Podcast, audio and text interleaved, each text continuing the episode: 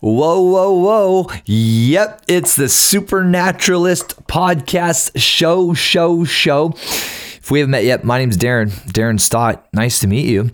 Lead pastor. Yes, I'm a pastor at a crazy cool church called Seattle Revival Center. Check us out online at seattlerevivalcenter.com. Author of a book. Yes, I wrote a book. It's called Pattern Interrupt. Check it out on Amazon. Sure to not disappoint. Also, check out the audiobook. That's a great time. Okay. And founder of Supernaturalist Ministries. This show exists to connect and equip and promote emerging supernaturalists on a global level. I trust that that's why you're listening, that it's your desire to see God's kingdom come, His will be done, established through your daily creative contribution. It's such an honor to have you listening to the show today. He's the president of Destiny Encounters International, an ordained minister, cutting edge prophetic voice, and sought after international speaker. I'm talking about Charlie Shamp. Yes, his new book, Mystical Prayer, is flying off the shelves in the cyber digital shelves, and you need to get your hands on it. Buy it now, today, before you forget on Amazon. It's Mystic Prayer, foreword by James Goll. Okay. Now, before we dive into this conversation, I just want to take a second to just say thank you. Uh, thank you to all, all you guys. You guys have been so incredibly generous with your words on iTunes. Yes, I get your emails, and uh, really, that's why I've I've continued to. Uh, engage with this podcast. Look, it's not that we have like millions of people listening to this thing, not yet, but I will tell you this there are a lot of very grateful and generous people that are listening to this podcast. And so I want to just be uh, generous with my words and affection towards you and just say thank you so much. And thank you for leaving all these, all your reviews on iTunes. As you know, iTunes reviews, that's a, that's a big deal. There's so much content that's been, that's being created every single day. Um, even in the supernatural creative space, when it comes to our own Christian stream that we find ourselves part of, so much content. And what reviews do is they help iTunes aggregate um, kind of the um, the gold from the noise. Okay, and um, and you guys have really helped us uh, do that. And so, look, if you haven't had um, uh, the, the the time. Please create some time and just take a second or two to rate and review this podcast on iTunes. That'd be mighty fine of you. Also, if you haven't done so yet, make sure that you subscribe to this thing. Uh, subscribe on iTunes if that's your preferred method of listening to podcasts. I know it's mine. But if you're not using an iPhone and perhaps you're on like a, a Droid, if they still make those, or like a Galaxy um, thing, um, then and, and I ain't judging. Okay, I'm just saying I just don't know all the verbiage. Okay, so if you're not an iPhone, make sure that you subscribe on SoundCloud or an alternate um, podcasting app. But make sure that you subscribe so that our weekly supernatural content downloads automatically onto your device so that you can stay in sync with Supernaturalist Ministries and all the supernatural content that we create. Now, if you're a fan of this podcast and you share our supernaturalist DNA and values, then you are going to love this episode. It's raw, it's transparent, it was created in the middle of a snowstorm. So, like, as you're listening, you're going to hear plows scraping by. And Charlie and I, we just dive into some uncensored, unedited conversation regarding the state of the prophetic and opportunities for the earth. You are going to dig it. That's, that's what I predict. So, without any further ado, let's dive into this conversation with the one and the only. Love this guy. It's Charlie Shamp right here, right now on the Supernaturalist podcast show. Let's go. Connecting, equipping, and promoting emerging supernaturalists. Being created for such a time as this. All right, and here we go. there is more. He said, What? Charlie. What's up, man? What's up? Good to see you. Good to see you too. Welcome to the new studio. Hey, it's awesome in here. Yeah, man. And uh, right now we're like we're in the middle of a snowstorm. Yeah, this is like snowmageddon. So we've had one snowstorm hit. The second one hit last night. There's literally about almost a foot of snow that dropped last night. And tonight we're doing a meeting. We don't even care. We're, we're just we're doing it anyways. Yeah, well, you know, it's like me, you, and the cloud of witnesses. That's right. We're believing for ten people tonight. If we can get ten people, man, we're gonna extend. There's more angels in the room, and and It's true. The fewer people, the more angels. You ever notice that? yeah, No, that's not true. crazier experiences like the trans the the Mount of Transfiguration only had three, four people. That's right. That's right. That's right. Yeah, it, it's gonna get crazy tonight. Hey. When the people don't show up, heaven always shows up. That's it. Right. It- people might hear the plows going by because we got like plows working to get ready for the rest of our meetings this weekend. That's an angel. He's actually doing the plot. No, I'm just kidding. I warned you, like, right? I was like, I tried to get you to turn around in Tennessee. I don't know how hard I tried, but I was like, dude, it's it's about to get real here. You got to have a. You got to get caught in at least one good snowstorm. I remember years and years ago, um, I was doing a meeting, and I don't know now. Now I'm a little bit like kind of plan my itinerary around like weather locations. So like if it's a cold winter, I'll do something like in a hotter place. Brilliant, brilliant. Yeah, but but when you're first traveling in your itinerary, you just take like any meeting you can get. So I remember these meetings like ten years ago with me and Munday Martin, and uh, it was in Fargo, North Dakota, and it was sub forty. Oh man, It was so cold outside that um, I like you'd throw like a glass of water into the air and it would just literally freeze instant instantly. and I remember asking the guy that was hosting us. I said, um, "Is anybody going to be at this meeting? There's just no way. It's 40 below. Like who's going to come out?" And he was like, "No, no, no, they'll be there."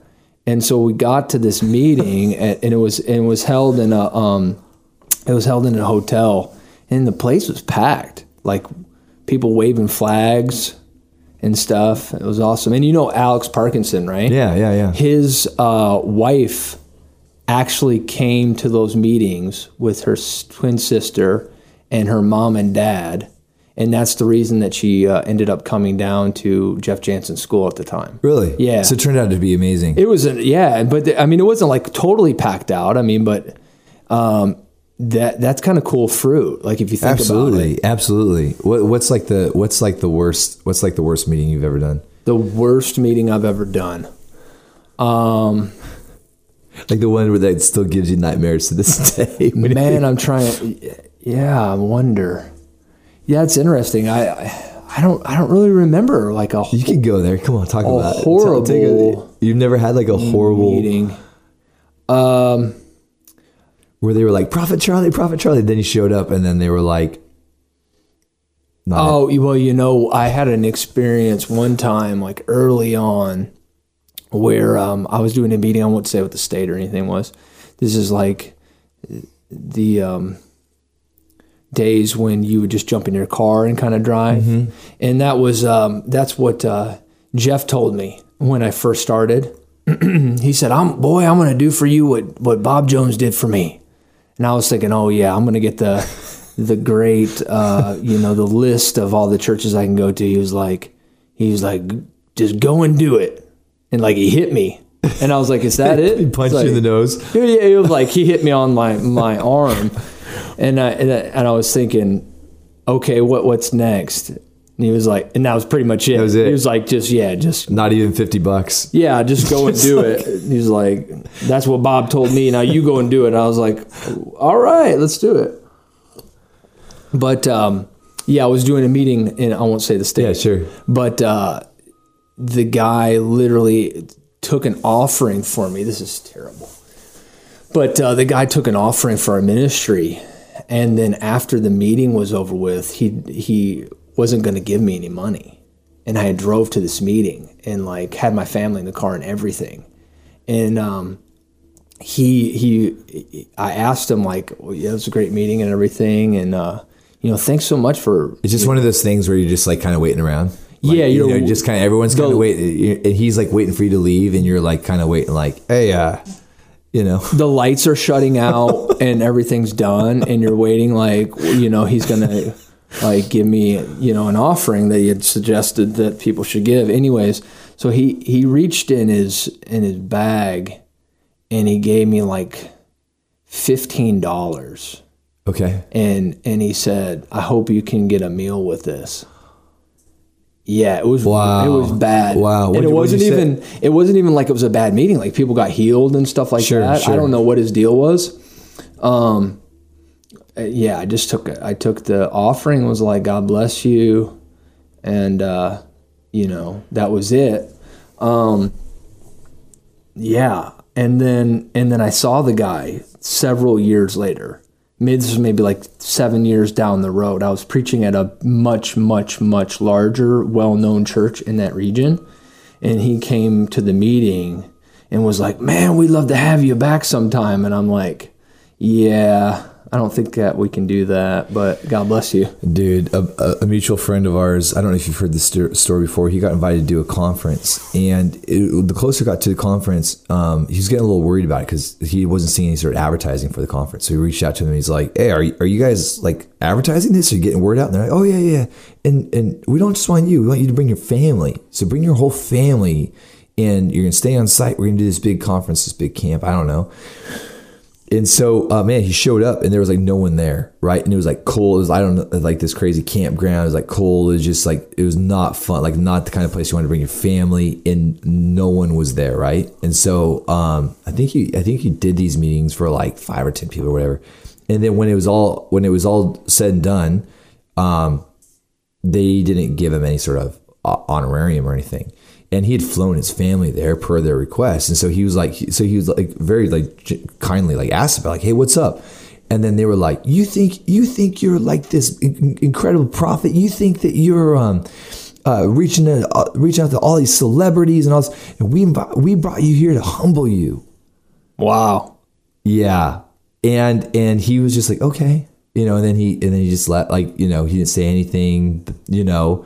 Bro, I don't know how I I don't know how I would I don't know how I would have responded, but I, w- I would have definitely responded. There would have been some res- but that's a crazy story, dude. Well, there, there. Have you heard that one before? No, that's pretty. That's and pretty dude, there's a lot of details I'm leaving out just because you get into too many details, people might start figuring out. Yeah. know, we don't. You know, we don't want to. You know, That's start where- shaming people here or something, but Yeah, that's where I'm glad that that's crazy. Yeah, that's where I'm glad I had like Brother Copeland teachings early on, like to walk in love with people. Because like you would be like, man, you know, what is going on? Hey, the mention of that um, like craziest meeting. Yeah. Um, I remember one time. This was I was probably 23 years old, and I was in Uganda, and um, I was at this church and I was ministering, and nobody was like responding to what I was saying. It was Yeah. like they couldn't hear what I was saying. Yeah. And um, I'm like, Lord, what's going on? And the Lord told me, He said, um, He said, the guy that's interpreting for you isn't interpreting correctly, and he's doing it on purpose. And the Lord told me that he was a Muslim. And so I turned to the guy in the meeting and um, I said, You're not interpreting me correctly. I, and I pointed at him. When I did that, a wind came and knocked the dude to the ground Whoa. he started screaming. Wow. And at the same time, no, this is no exaggeration. Every single person in the church, including the pastor, started to manifest demons Oh, come on. like serpents, like slithering on the ground. That's an awesome story to hear about, but that would be horrible to be there. yeah, I didn't find out till after the meeting, like The that. pastor started slithering. Yeah, even the pastor did. I was like, wow, everybody in the church is demon possessed. Oh man.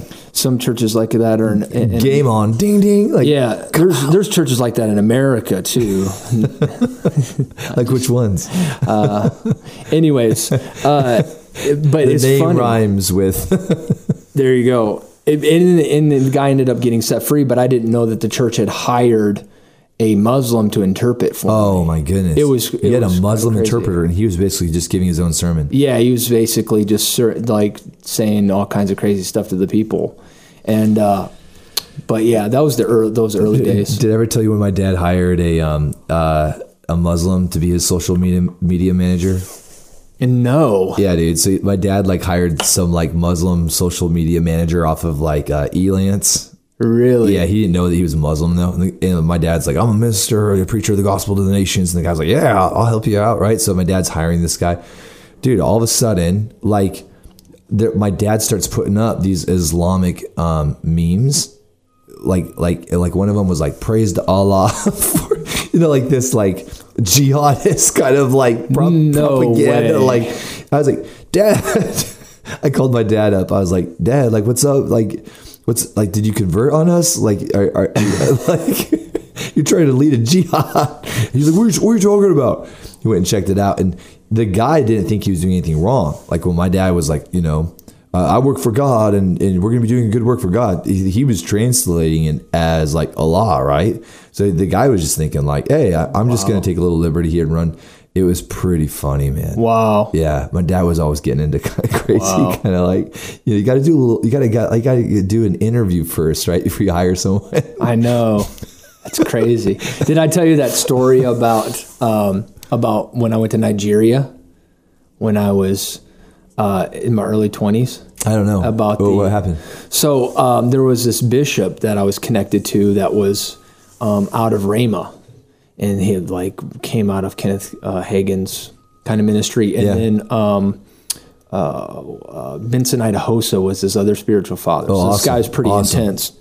Anyways, he was doing a conference. Um, we had about 3,000 people there and like in this tin shack. It was like 150 degrees. You know, you got the the fans that don't don't they're twirling but nothing's coming off of them and and they got you dressed in full on suits with ties. Yeah. Anyways, so he's up there and he's receiving this offering. Yeah, And he's like, there's 10 people who need to give a special offering to the Lord.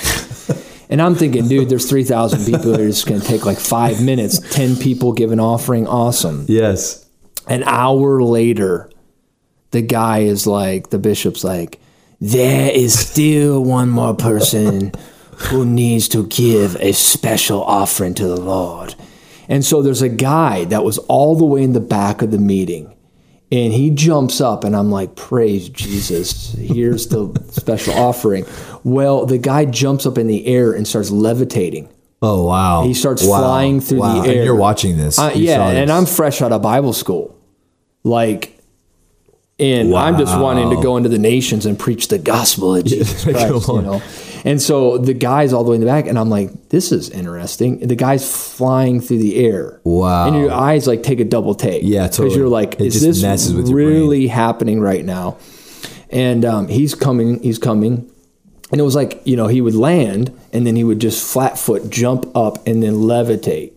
But it was like pretty fast. He's coming to the front. Nobody's moving. That's crazy. The bishop's in the front with the microphone. He's just standing there looking. And uh, he's just about to get to the front. And I'm So no, thinking, hold on. Nobody's doing anything during this. Like nobody's saying. Everybody's just watching this guy as he's like, as he's flying through the air towards. Yeah, towards yeah, they're pretty much just looking and doing nothing. And I'm thinking to myself, like, I'm gonna because he's coming right on the same aisle as I'm on. Crazy. And I'm thinking if he gets up to the steps, he's coming right at me. I was like, I'm gonna kick him in the head, and then I'm gonna like cast the devil out of them. Right? Yeah, yeah. Knock them out and then cast the demon out. Yeah, and so uh, that's what you got to do. Yeah, totally. And, and you know, uh, for all those young, hungry evangelists and revivalists that are listening, All you young supernaturalists. yeah, you're 19 years old. Listen, teaching you- moment here. I'm going to tell you something really important. When you go overseas and you're praying for the sick, never close your eyes. So true. Yeah, so Never true. ever close your eyes. Like to, to like I get in the spirit if I close my eyes. Yeah, you'll get something else. You'll get murdered. Yeah. So don't ever do that. Your butt get kicked. That's like the number one thing you need to know. But anyway, so he's he's coming to the front. He, he gets almost to the front, and the two guys on the end of the row, which I didn't know were ushers, they were ushers. They jump up and grab the guy out of midair Wow. and pull him down, and they're carrying him out, and he's looking at, him, and he's like, he's like, you know, full on, just manifesting. Well, the bishops in the front, they carry him out the back, and they can hear him in the back casting the demon of him, like, You will come out of him in the name of Jesus. And the kids, "Rah."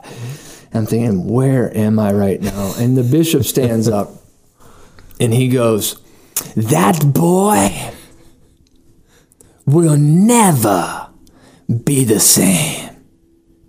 There is still one more person who needs to give a special offering to the Lord. That was my introduction to Western uh, Western Western Africa and Nigeria. That is amazing. He didn't even skip a beat. Just Well, no. right, right back. Well, to the, yeah, this guy was a master at uh, deliverance, and I mean like real deliverance. So he would get up during the meetings and he would be like, "There's a hundred people in here right now who have demons. You will manifest now." And then he would he would do this sound with his voice like he was dropping a bomb in the in the church. He would be like, "Pew!" and I promise you, a hundred people would drop in that meeting, all slithering like snakes, and they would throw them in the front of the church. And uh, yeah, so nobody can ever convince me that demons aren't real because I've been seeing too many things. yeah, man, that's awesome. That's awesome. yeah, crazy. yeah, no, that's great. Did I tell you about that kid that uh, in in Korea this last week when I was in I was ministering in Korea and, and he had demons? Uh-uh. And um, I was I I did this service on Sunday morning. I was praying for uh, I did I did an altar call, and I preached on on rainmakers like becoming the cloud Awesome. and releasing Yeah, awesome. revival in the nation. And gave the altar call, and there was a lot of young people that came to the front, just getting hit, joy, and just getting really whacked. Well, there was one kid in the back I said, if you want prayer, just line up and I'll pray for you. So I going down and I'm praying for people. Let's get to this one kid. He falls out and the and he starts just like manifesting, but he's like he's like puking out demons. And the kid doesn't speak any English whatsoever. And the demon just starts crying out of him, Don't touch me. Get your hand off me. No, we want to stay here and you know he started talking to me in english and we ended up driving the demon out of him and then um, That's terrifying. Yeah, and then that's my- we're, we're, oh, like, yeah, that is terrifying. like, yeah, like what you just did. That was yeah it was just it wasn't like you know not touching me when you did that. so you know how a lot of uh, a lot of like extreme deliverances you see they're like screaming out this one Yeah. was really like like you know Wow. don't touch me Wow. leave us alone wow. yeah Is this the guy that was like started burping? He was yeah like, he, he had a it- demons. yeah lots and like foam was coming out yeah Dude, what do you think about? What do you think about this whole like? uh, So regarding deliverance, there's there there's loud deliver like especially a lot of stuff that you see with TV doing. It's like it's very demonstrative, right? It's very like you know identify yourself. Like I am the demon of internet scams, like Right. right, and I help you know. And so man, it's definitely entertaining to watch, right? Like and some of that stuff, it just makes so much sense. Like I knew there was a demon of internet eBay scams, right? And now I got proof, right? right But I don't know. What do you think about like the, like a lot of people are really against like ec- t- deliverance is too extroverted because they think it brings too much attention to to the demonic. So like I've seen, you know, they also feel like it, it embarrasses the person. You know, so like I know there's a lot of big fans of like just basically quiet deliverance and the idea that uh-huh. deliverance doesn't have to be loud and crazy. I know where you and I are at. Like like you and I, we like we love the wild stuff, right? right But and yet we're not into like shaming people. But like when when do you think it like a deliverance needs to be like more quiet versus loud? Like do you have any thoughts on that? Like are you like the more crazy the better or like do you have any sort of like, you know, Well, I think the nature of of, of the, the kind of ministry that we're in, um, it- you're going to see more wild, bold kind of deliverances because of the preaching style and, and things like that. Um, I'm not necessarily into like finding out the names of the demons and stuff, but what I've you ever noticed, Um, no, I've just always driven them out. Yeah. like you know by by you know just like the blood of Jesus. you're like I don't really care how I've noticed that. wanna- I've noticed that uh, uh, I, I see a lot of deliverances in the midst of my preaching, and I don't ever stop. I just keep preaching. Like we were in in in um,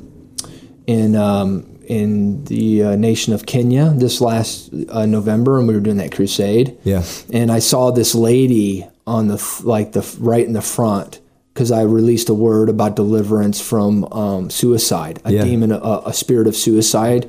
and I saw this lady just drop, and she started rolling on the ground, manifesting, and I knew she was getting delivered, but I didn't stop preaching. I just figured once once a demon manifests, it has to leave. You know what I mean? It's already Yeah. exposed, Yeah. and it's going to be driven out. You know, it's the power that drives it out. Um, you know, uh, I remember I was with uh, Brother Schambach, and he talked about how the first time he ever cast out a demon, and it was with A. A. Allen Wow.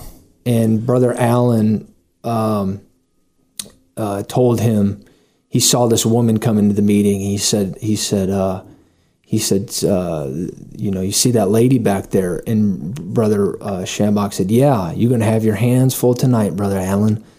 And casting all them demons out. Wow. He said, Brother Allen said, No. He said, uh, uh, Brother Schambach, you're going to have to take care of that.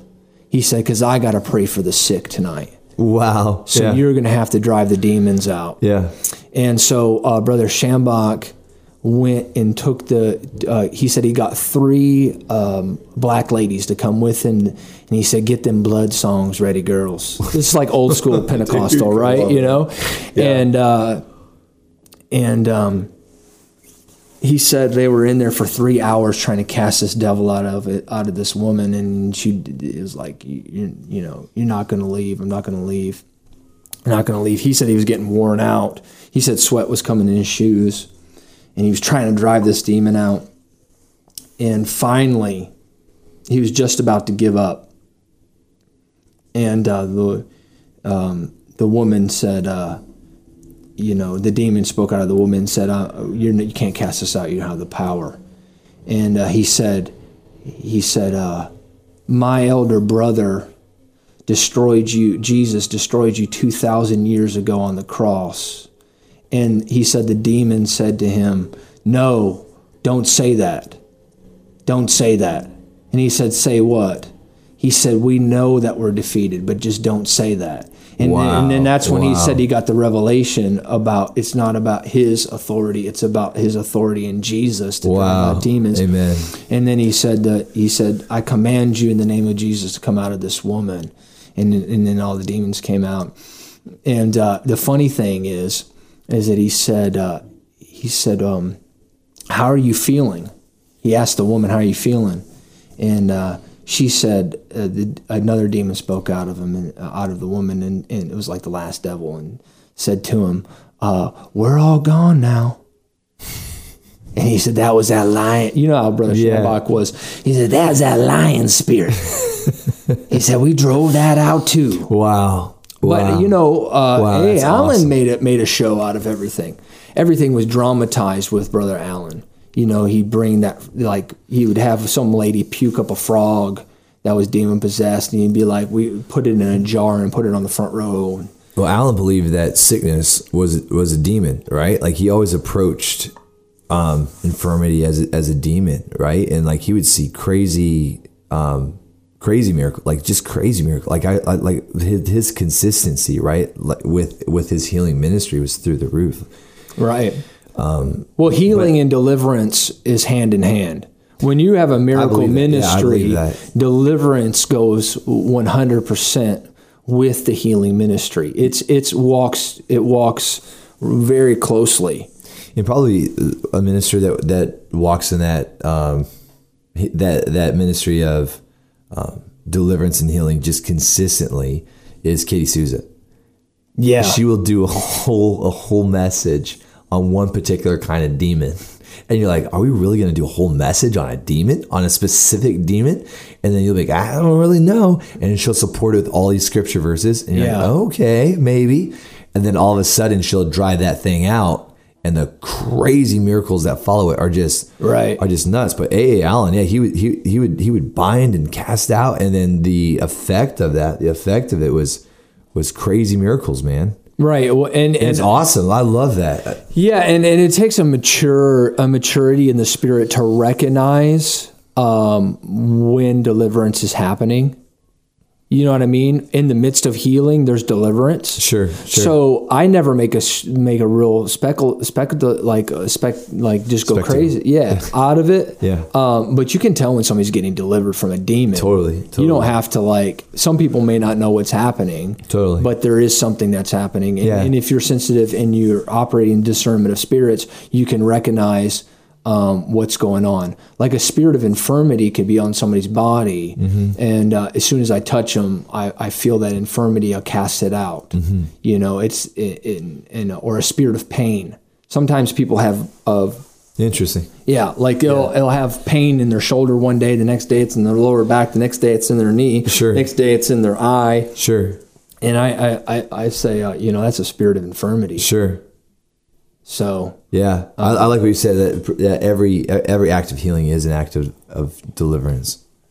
totally, Yeah, And absolutely. and you and you notice like with the in the Bible with Jesus, right? When when the woman came bowed over, and uh, she touches Jesus, the Bible doesn't say that she had a back problem. The Bible says that she has a spirit of infirmity. Right. Right. Right.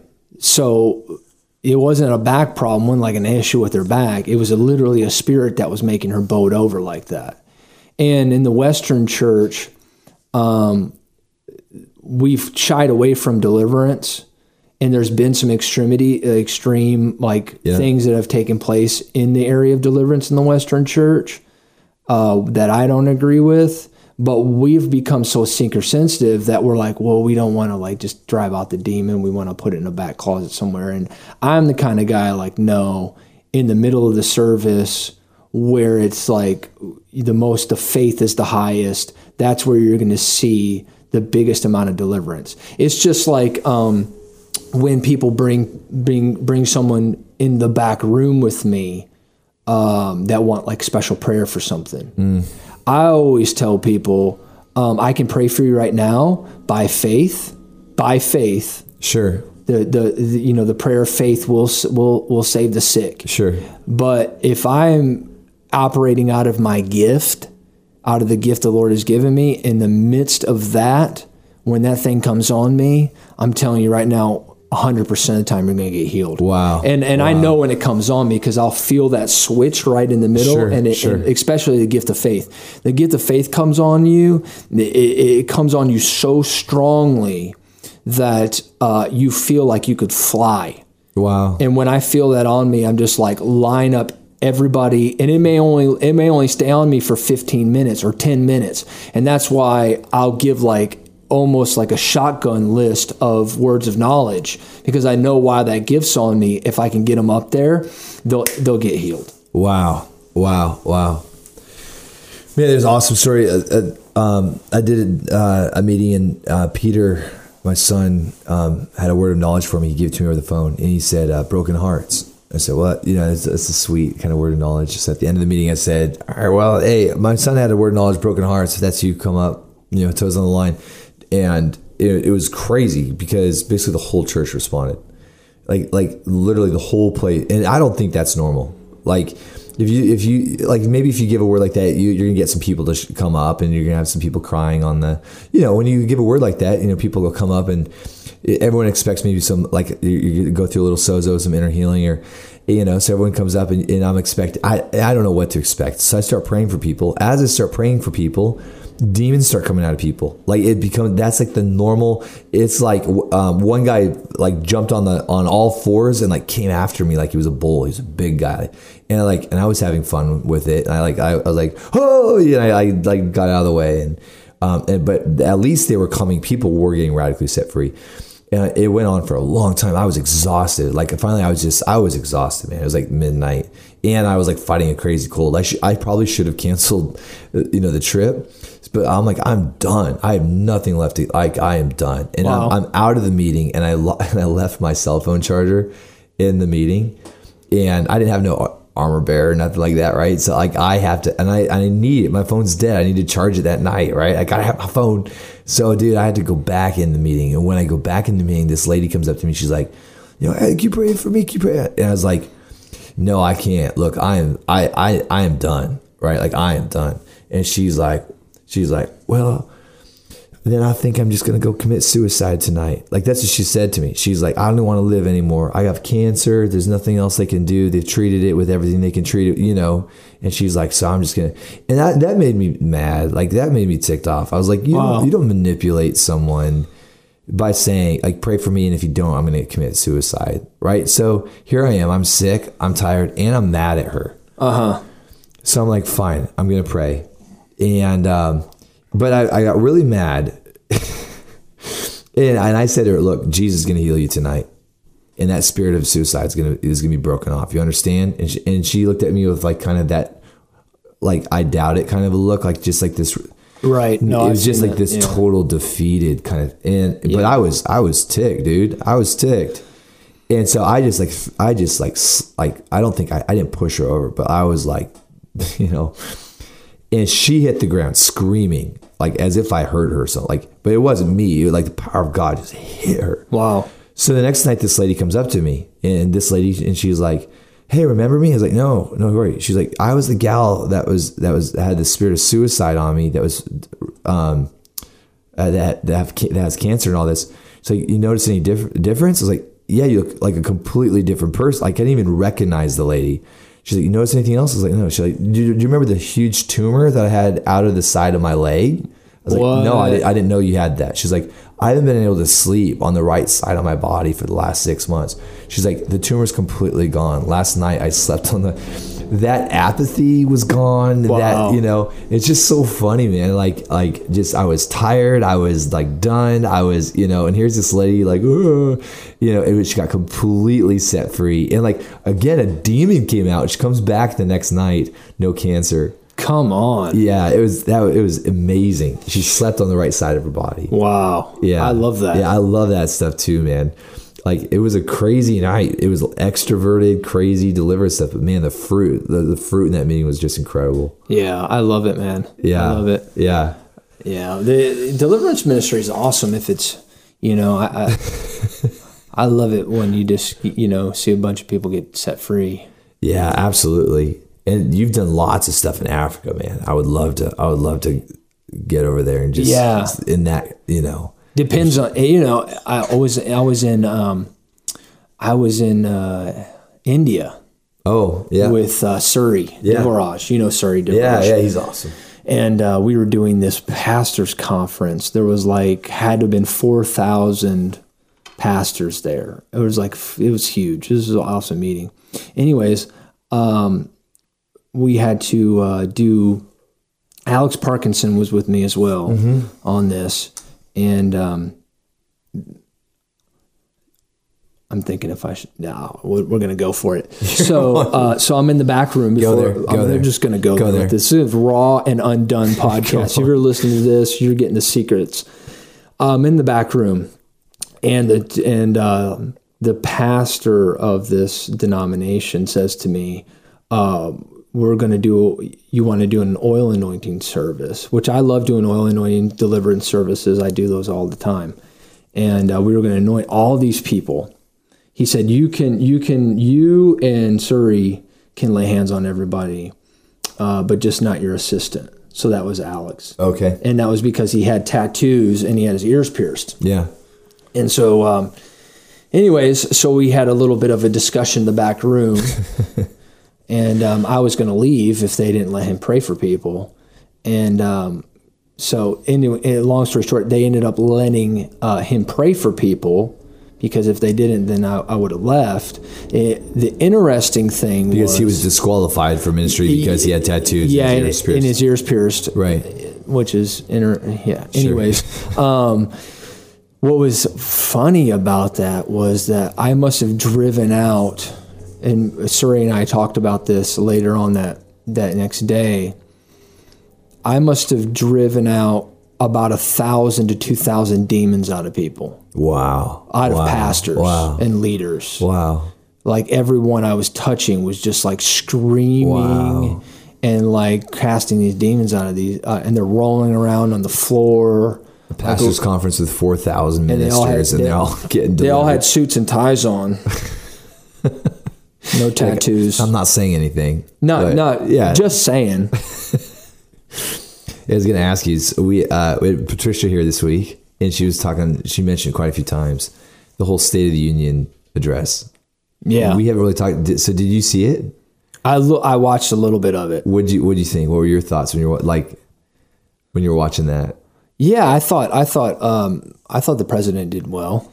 Yeah, I I I I, I liked it. did you? Yeah, Yeah, I mean, well, so Patricia got really upset because of all the women in white mm. and just that whole, and then when when he went after abortion and all that, and just the response, like all, all those women's response was like crazy. Like speaking of manifesting demons, like their faces were like twitching, their eyes were twitching, like they were like, you know, yeah, that's definitely a spirit of the age. yeah, yeah, that, That's that, that's that was pretty crazy.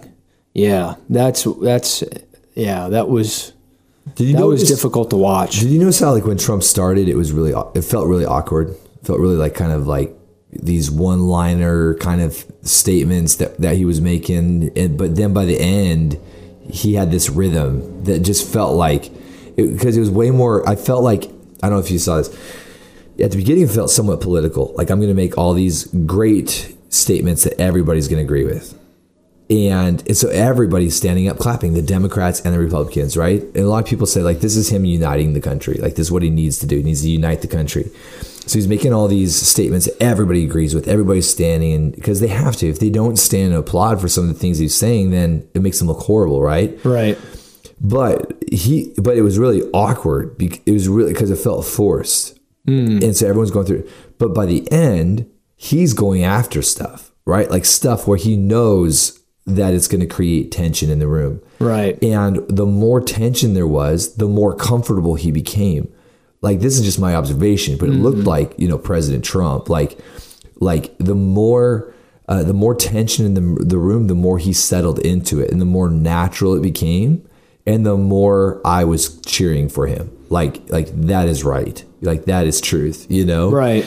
and um, because when he was saying all these great statements there wasn't they they were truthful but it didn't really matter but it, but it was political versus you know by the by the end it was like like it was like look i know you might disagree half the country might disagree. You know i like and so man watching him and observing him he thrives in the conflict man. Like Well, I was going to say that I, I think that I think that uh, I like him when he is off the cuff. right. No and he's script just no teleprompter. yeah when there's when he's just speaking from his heart about the about how he feels instead of like having somebody else kind of give him the talking points of what he wants. Um, i don't believe that president trump is a republican. He's an independent. Sure he's sure. not democrat or republican Well, there was a lot of concerns about that when he was voted in. Like, is he really going to endorse conservative policies, right? When he was voted in, like, there's a lot of conservatives that were nervous about that. Right. Uh, Well, not conservatives. let's- just go with Republicans. Like, Right. we're voting for this guy. He's our, he's our, our, uh, our ticket, right, for our team, for Republicans. But is he really going to, but do you think that he, I mean, what do you think when you say that, that he's not really a Republican? Like, do you, do you think he is like, do you think Republicans are let down? No, I don't think they're let down. I just think that, um, I mean, what that that party is never going to be the same. Which I, you know, I prophesied about that. Yeah. I said that when um, President Bush went uh, senior died, that that that uh, God would uproot that whole system. Wow. And he would Wow. change it. Wow. And I said the Republican Party will never be the same Wow. after that moment. So, Yeah. And we're seeing that right now taking place. Man, who did I hear that was going to run on the Democratic ticket in 2020? Um, he's a he's a businessman. Is he is he Democrat or Yeah, for the Democrat Party.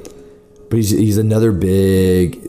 Wasn't Bezos, but it was like a big like, you know, billionaire. wasn't the CEO of uh, Starbucks? Is Yes, yes, yes. He was trying to he was trying to make He a he announced bid. that he was going to yeah that he was going to try to run for president. Wow, What do you think about that? that's interesting. It is right. I didn't get a word from him or anything. When I heard that, I thought, man, that's fascinating yeah, because that's not good for the Democrat Party, from what I've heard. because it's going to split things up too much if they get too many people running and they, you know. Yeah. They well, but it is kind of interesting as far as how the disruptive force that Trump has been to the politi- the political scene in that he there's no way he should have made it in. Right? Right. Like there's no way he should be the president of the United States. Right. Like if, uh, eh, nobody you know what I'm you know what I'm saying like as far as I'm not talking about in the prophetic or prophets. I'm just talking like in the natural. Like on both sides of the aisle, nobody thought he was going to do it. yeah. I think people are still trying to figure out like if it if it if he's if God is in it. And I feel like if you're listening to this right now, you're trying to figure that out.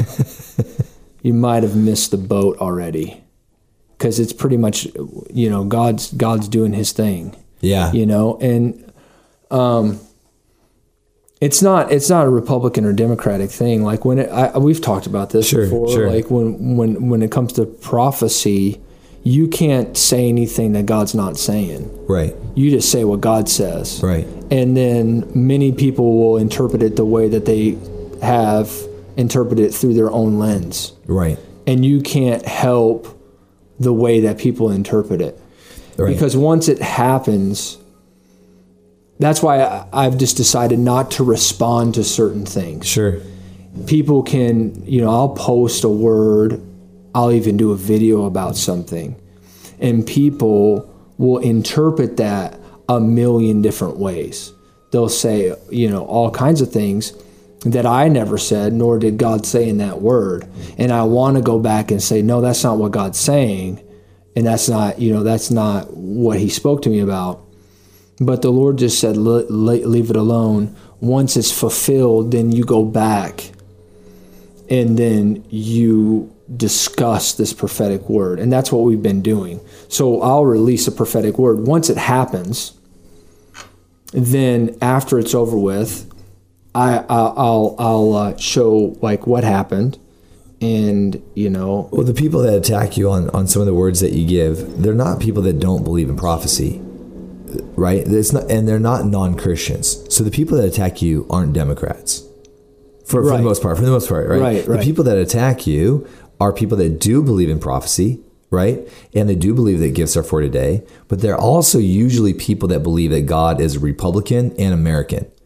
And even though they might not admit that, or they might just straight up admit that, but the truth is, like any any scholar, any theologian will tell you, like like there's no way that you can make, uh, like like that's just the, one of the most ignorant things that you could ever assume is that like God Himself is a Republican, and um, and American, and that it's the will of God for America to always win, and for a Republican to always win. But if that's your if that's your if that's the paradigm, if that's the platform that you're operating from, is that you know then if you hear the Lord speak about favor for somebody that's not a Republican, and you're operating from this presupposition that God is a white Republican, you know, American with a big beard, you know, with a Texas flag hanging up in his bedroom up in heaven, Right. You're going to be radically tri- like, and so that's the thing is like, okay, so what is God saying, and how do you know that God's really saying it? Because if God's really saying it, most likely it's going to be offensive to probably everybody.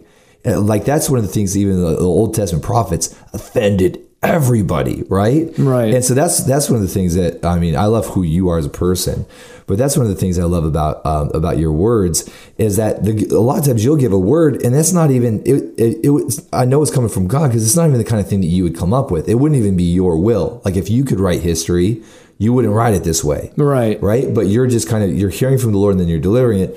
The sad part is is that because of basically people's immaturity and, and then let's just you know a lot of it is just straight up bad theology like when you when you hear, read these books and i don't think we've necessarily talked about this before but you know people read these books where they believe that like that, that god has a covenant with america yeah you know, like like the Harbinger and, and, and all that kind of like Right. people. And Jonathan Cahn, you know, Rabbi Jonathan Cahn. I, I know he's a sharp he's a sharp guy, very smart, you know, and looking at you know all these comparisons between America and Israel, it's interesting, but it's not biblical. Like you can't you can't do that with the Bible. You end up in a real weird place where you find yourself attacking people instead of you know and i you probably don't want to necessarily well get into that but i do think you know that people um that we we we've got to uh check ourselves before we wreck ourselves because there's a lot of ignorant people attacking people like you on facebook when when honestly and, I- and i can say this but honestly they don't have any idea what they're talking about Well, yeah. Well, that's that's good, Darren. Uh, you it's know, true man um, it's true You know, I, I uh, when it comes to America in judgment, Mm-hmm.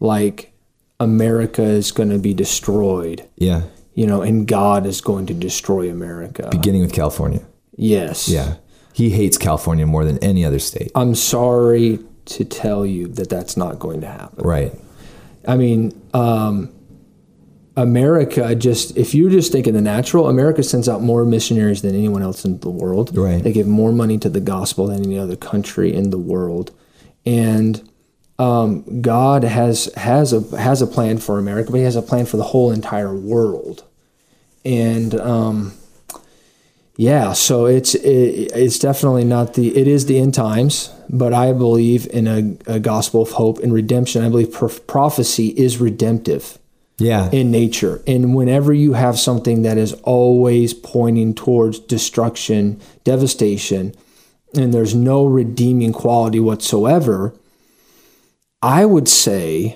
that that is not God, but that is the devil. Because the devil is typically never going to have anything redemptive to say about it. Yeah, and honestly, with with a lot of these words that I hear, um, I I don't really give them much attention. Because the problem is is that when you have a, a one kind of person and and their um, their token word is always judgment, and they've built a ministry platform based off of a message of judgment, and let's just call it what it is: condemnation right? Like it's it's it's not a message of good news. It's a message of condemnation that god is angry at you because Right. you're a sinner Right. right? And now god's going to kill you.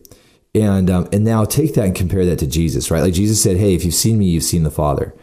And does that look like when you read it, read an article on on a blog on facebook right? Um, I'm just trying, you know, I could, I could. There's, there's tons of articles that have hit Facebook in the last two years regarding the judgment of God that's coming, and um, and you look at the character and nature of God as, as is being portrayed in that article. Now contrast that to Jesus. Does it look anything like Jesus? Jesus said, "If you've seen me, you've seen the Father." Right. Right. So if you want to see what the Father looks like, look at Jesus. Right. Right. And I can tell you this: that looks nothing like that, like that article. At the same time, you know, like we know, yeah, behold the the the goodness and the severity of God. But listen, if Heidi Baker were to come out with a word about the judgment of God, I would listen because that's not she has not built a a platform based off of wrath and judgment. Right. She's built a platform based off of one message, and that's the love of God, the mercy of God, right? So if all of a sudden she came out with a message on the wrath of God, I can tell you she wouldn't be screaming anger. She'd be pleading with people with tears in her eyes. Right. Right. It'd be like, now's the time to repent. The kingdom of God is at hand. She'd be pleading with people. yeah. And that's the thing, man, is that like, um, and I think it's important that we have this conversation because, dude, I just think that there's a lot of stuff, a lot of magazines that people need to unsubscribe from because it's going to distract them from what God wants to do in their life in 2019. Um, I like what Shawn Bolz posted the other night. He's like, um, faith comes by hearing. So what are you listening to? And he's not talking about secular music. I mean, he might be, or secular movies or whatever, right? Now, I think that we've got to be careful if we're subscribing to Christian, and I'll put that in parentheses, Christian content, even if it's prophetic content. Hmm. But if it doesn't look like Jesus, man, we got to turn it off. Right. You know, if it doesn't look like, you know, what did Jesus look like? Hanging out with people he shouldn't hang out with, doing things he shouldn't be doing, right? Being hated on by the religious crowd, like showing the, the, the, the heart of his father to people that should have been disqualified to experience it. Wow. Yeah. Don't you think? I mean, Yeah, yeah. I- Christianity, I'll, like- give you a really interesting uh, example. Recently, I mean, this is like in the last two weeks.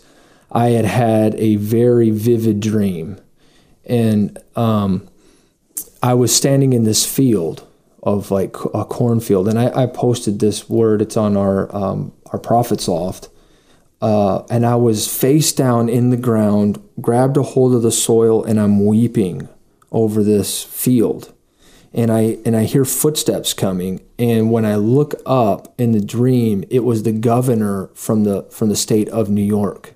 Wow.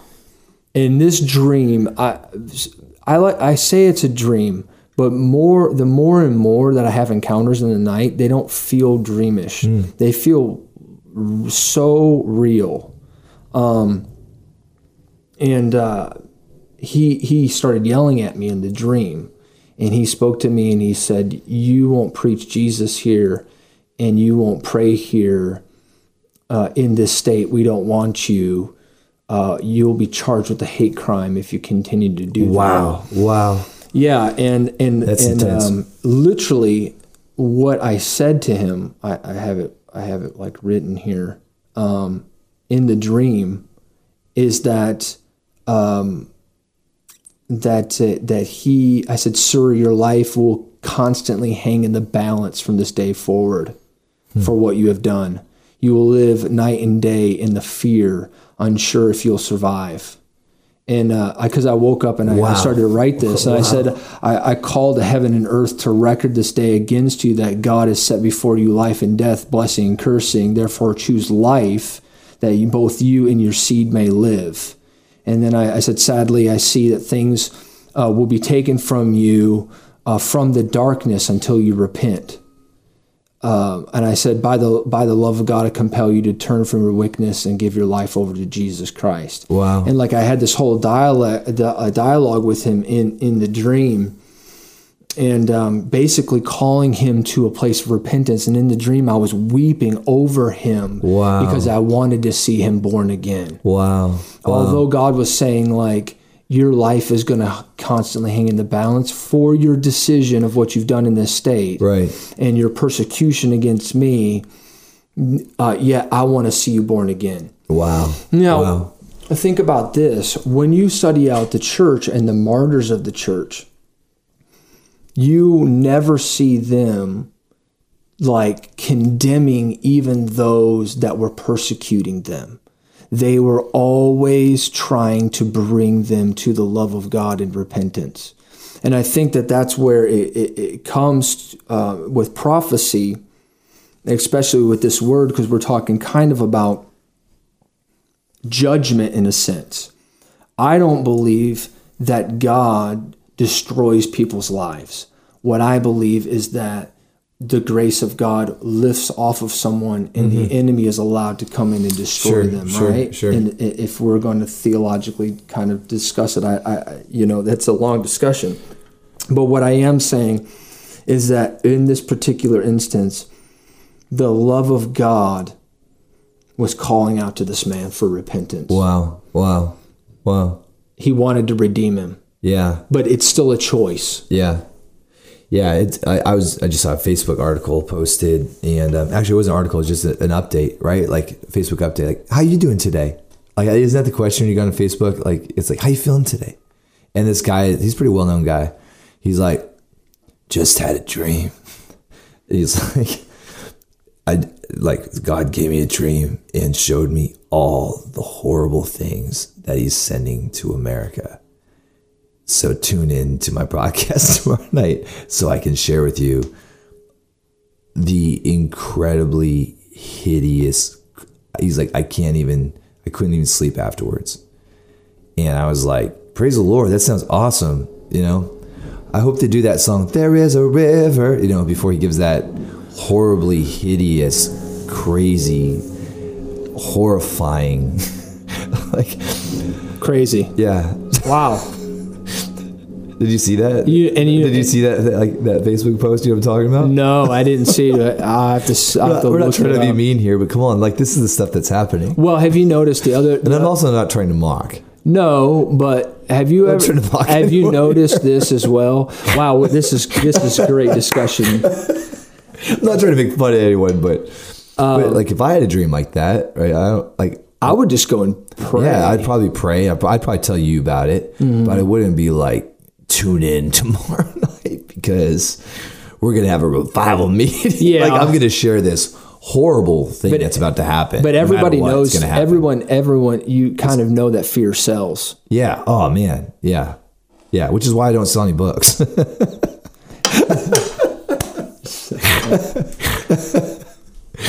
yeah, that. Yeah, have you ever noticed this too? Like this is since we're on this discussion, that typically people that are du- uh, judgment, doom and gloom. Uh, I don't want to call them prophets, uh, just preachers. Yeah. Never win souls.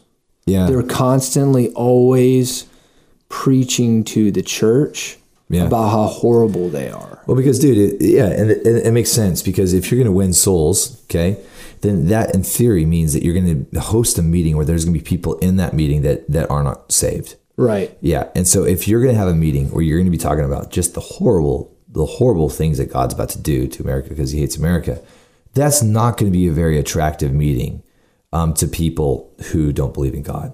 Right. Like, hey, do you believe in God? Uh, no, I don't. I don't. I don't believe that there's a God. All right, then what you should do is you should come to me with this meeting tomorrow night because we're gonna we're hear about how God's about to destroy everything. You want to come? Like, uh, no, it's cool. You, you know, you can go do that. I mean, it sounds like fun, but no. You know what I'm saying? Like versus people that are winning souls, it's because they're preaching the gospel. Right. The gospel means good news. Like you can't change the definition of the gospel. Like you can't change. Like gospel means the good news of Jesus Christ. Right. Like that's just what it means. Right. So if everything you're saying is bad news, that then how like how are you going to transition to that to the gospel, right? Right. But- and, and and and majority of sinners know that they are. when you Yes, go down yeah. the streets, bro, or you go and and and you can go to different parts of society and and I don't care if you're living in a penthouse or you're living underneath a bridge, um, your sin will con it, it kind of convicts you. But it's it's the love of God that draws a man to Yes, repentance, is what the Bible yes. says Yes. right? I don't need to point out your sin. You already know you're living in that. I need to point you to the way to get you out of that place. Yeah. And that's the beauty of the gospel is I take you by the hand and I can and and really it's God taking you by the hand and lifting you out of this dirty muck into a place of redemption and saying that yeah, you're here in this spot, but the moment that you confess with your mouth, believing in your heart that God raised Jesus Christ from the dead, you will be saved and you become a new person in nature. You become a new man. So I believe in new creation realities. It Yeah, changed my life. absolutely. I lived under a teaching when I was when I was young that it was always introspect. You were never right. And then I got a hold of Brother Hagin, Brother Kenneth, uh, Brother Copeland stuff, Yeah, and I know it's for some people that may be you know word of faith or whatever. But that those teachings of the new creation reality changed my life forever. Yeah, And I can never go back. Amen. Because I because it stopped the focusing on how terrible I was. The mirror stopped reflecting onto my sin and it started to reflect into the mirror the word of the Lord of who God had created me to be. Amen. And that I wasn't who I used to be, but now I need to discover who I am Yeah, amen. right? So if I fell and I did something wrong, I recognize that that wasn't that wasn't me. That's my old man, and I'm still learning to walk out this new liberty that I found. And I think that's where a lot of Christians are so uh, young Christians get hung up in that they they're still struggling with some things and they don't recognize that they're already free.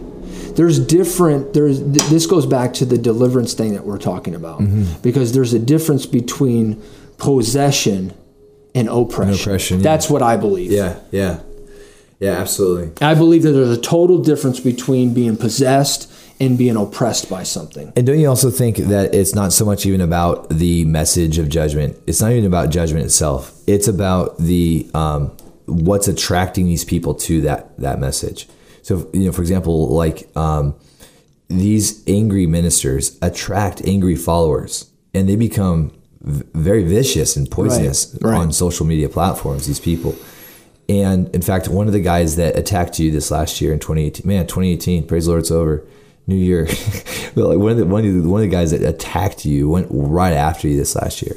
Um, uh, I, I I knew I used to know him quite well, and um, and he he at one point believed that he was a prophet, and um, so he went from calling himself a prophet um, to denying the gift of the prophetic whatsoever. Like, say he was attacking you because you were calling yourself a prophet. Yeah. But two years prior, he was calling himself a prophet. Yeah. And taking up huge offerings for himself and everything, you know, like sowing into a prophet sort of thing, right? Thing is, he built a. This is so back in the day. Remember when Periscope was a big deal, right? Like mm. it was blowing up, and um, he he built a platform on Periscope, and everybody loved him because he was like this angry prophet personality. And that anger in his own heart was resonating with that familiar spirit of anger in other people's hearts. And so he just built this whole tribe of like these vicious kind of, it was like this weird kind of prophetic, vicious kind of thing. It's just a sad cycle because at the end of the day, it wasn't about his message. It was about his heart. Right. He was out of, he was out of alignment internally and, and it resonated with other people that had the same issues. Yeah. And that's where I, that's where I think that like, man, sometimes we just have to go back to like the fruit of spirit and just look at like where's some of these messages that we're going after. Like uh, we've talked about all this stuff before off the air. Some of these things that are really interesting and fun to kind of meditate on and kind of go after, but then at a certain point you do have to look at like what's the fruit of this then is there any glory on it right like right. if you're going to in- integrate it into ministry mm. there's fun stuff to kind of go after that isn't necessarily ministry based. So you don't have to be, you know, but still, some of this stuff I think you got to look at like, hey, am I still a kind? One guy I heard on, on online, he was like, and, and you know this guy is, he said, um, the, behold the kindness and severity of God. Thus saith the Lord, I tried to be kind with America. now I'm about to be severe. Wow. And it was like, it was like, uh, like basically what he's saying is the, the kindness of God or the love of God failed. And so mm. now he's about to, now he's about to try the wrath card. Yeah even though the Bible says in First John that God is love. Mm. So it's it's not well, that God does. That it's not that God. Do, listen, it's not that God does love. It's literally that God is love. Yeah, but but um, there are um, some people that are on Facebook who who uh, they don't know a lot of theology. Mm. And guys that like friends of mine, like I have a friend who graduated from Moody. Yeah. And he speaks fluent Greek. Right. He reads his Bible in Greek and yeah. he can break down texts of scripture and he can I mean he can really awesome go awesome. at it. Yeah. And he would just have a heyday with these guys. Right, right. right. And and in the Pentecostal and charismatic stream, you don't have like a, a lot of highly educated I'm not trying to like I, am just I, I'm sure. who I am, and my ministry is what it is. Sure. I don't try to get into deep theological discussions about things because there's certain things that are above my pay grade in, in, in, some areas. Sure. But there are those guys that are um, what I would say Pentecostal theologians, and they're actually really good. Like Mark Chironna. Yeah, yeah. So he's got like I think he's got two or three earned doctorates you know, and but and like my buddy, right? He he speaks fluent Greek, and he can break it down exactly how how it is. He went to, uh, you know, a, accredited, real deal Moody Bible Institute, and kept his Holy Ghost, tongue talking, miracle working, you know, uh, base. But he's highly educated and he would just talk he would just talk circles around most guys that would claim to know you know they would talk that judgment stuff. He would just he would just a good parallel is like hollywood. Like you have a movie a horrible movie like san andreas. That movie was horrible. Like there's nothing redemptive. Like that movie's just isn't the rock in that movie? Dwayne johnson. Okay. You know what i'm talking about? San andreas like oh yeah yeah yeah where yeah, the whole yeah. west coast like like it's like the biggest earthquake ever wow. and the whole west coast splits off and like drowns and like and him and his daughter have to survive it. That's like the one of the worst movies ever made. And yet it made so much money. Why? Because it's fear based and the same thing's true everywhere you know especially in the church. And that's where it's like um, you can have yeah the smartest people are the most quiet right? And their books don't really sell because they're so smart and they're they're kind of hard to understand. But like, but some of the people, you know, But Yeah. the fear based stuff is really easy to understand. Right. It doesn't have to be biblical. Does it? Is it terrifying and is it compelling? Buy your and then people will. Yeah, and then the, actually the problem is that if you, if you subscribe to this, then when you do have guys like, and I'll just say guys like us that are out there like this is the best time in human history to be alive. Like Yeah. God is about to do them Yes. some of the craziest, like some of the most crazy revivals, the craziest testimonies, like the ministry schools we're going to see, the stuff in the nations, the stuff in technology, the stuff in medicine, the stuff that's coming. Like this is literally the best time. When we have those kind of conversations, people people can't help but to, to attack us because it, it it it it triggers them because they're so used to living in an atmosphere of perpetual fear Right. right? And so it's like it's like you know they feel like they're being teased with good news. like they feel like they're being teased by hope. And so what are you gonna do if you choose to engage with that hope? Awesome, your life will change. You'll get to partner with hope. But the alternative is you lash out and attack. You know, Right. Well, you remember that um, that thing that Bobby told us that he had that encounter with Bob where they were in a dual trance together. yeah, And Bob was like, "You can't go that high. You'll see all this this this terrible stuff." Yeah. And Bobby was like, "No, you don't have to see all the terrible stuff. You can see the good stuff too." And, Yeah. they, and they were flying as eagles, and they turned and they saw this wonderful stuff. yeah, Um, I think it's very easy to see um, like darkness in the sense uh, in the sense of like when you look at the world, you can look with the with the natural eye and see that there's darkness happening. But what is the redemptive nature of God to see restoration and see things restored and, and, and beautiful? Um, that's truly prophetic for me because I like I was in uh, I was in Korea a couple weeks ago, and I got caught up into a vision. I went to I went to Chicago.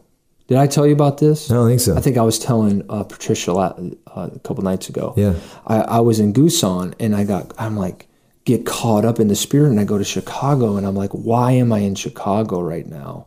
And I'm going through the streets on this like boat. It was like like an ark and I was seeing like all of this like all these people in in in just darkness and I'm floating in this river. This is like the worst river ever. And I saw um, the blood of Jesus just come and cleanse. And I started pulling people onto this onto this this this boat. And um, I go inside of the boat, and it's this massive auditorium, this massive like like, uh, like stadium. And um, the Lord says to me, He says, "Look up in the look up into the to this the rafters." And I look up into the rafters, and I see this banner with uh, with um, 91 on it. And the Lord says to me, He says, What do you see? And I said, I see a banner with 91. And He says, When this banner hangs high from this auditorium, it will be a sign to this city that I'm bringing Psalm 91. wow. And um, I came out of that encounter and I thought to myself, what is that? Like, what is that? So um, I'm texting a, a buddy of mine that lives in Chicago, and and I, f- I figured out that it was it's Dennis Rodman's jersey, Really, 91 really. and and the Lord spoke to me and said um, that when when they retire Dennis Rodman's jersey, that it will be a sign of Psalm 91 resting over the city of Chicago. Wow. And that the Lord is going to touch Dennis Rodman, he's going to be saved. Really? Now I thought, why was I taken in Korea to Chicago? What is the connection? And what I realized was that it was Dennis Rodman who first connected Trump with the dictator in North Korea. Really? I didn't know that. He had, yeah, because you know Dennis Rodman's been to North Korea several times. I thought he lived there. Doesn't he doesn't live there? Dennis Rodman, Yeah. he went to North Korea Yeah. and he's been several times. He's friends with the dictator. But he doesn't actually live there. he doesn't live there. Oh, No, no, no. interesting. Interesting. and um, and so um, the Lord connected those two things together because Wow. of that of that whole thing. Wow. So there's something that's going to happen with Dennis Rodman. Wow. And- Interesting. And, the retiring of his jersey, that is going to redeem the city of Chicago. See, I saw all the negative stuff, Sure, the death sure, and destruction that's there, the people that are being murdered, the drug addiction. But the Lord brought me inside of his ark or his heart to show me that he wants to redeem Wow. not only the city, but i- i- onto even a man who many people feel can't be redeemed, which, like, I Sure, mean, Dennis sure. Rodman's is like an extreme guy. Man. Sure, absolutely. But yet his his his jersey number is 91, which I didn't know at the until I had the Wow. encounter, and then I kind of started getting the interpretation of it.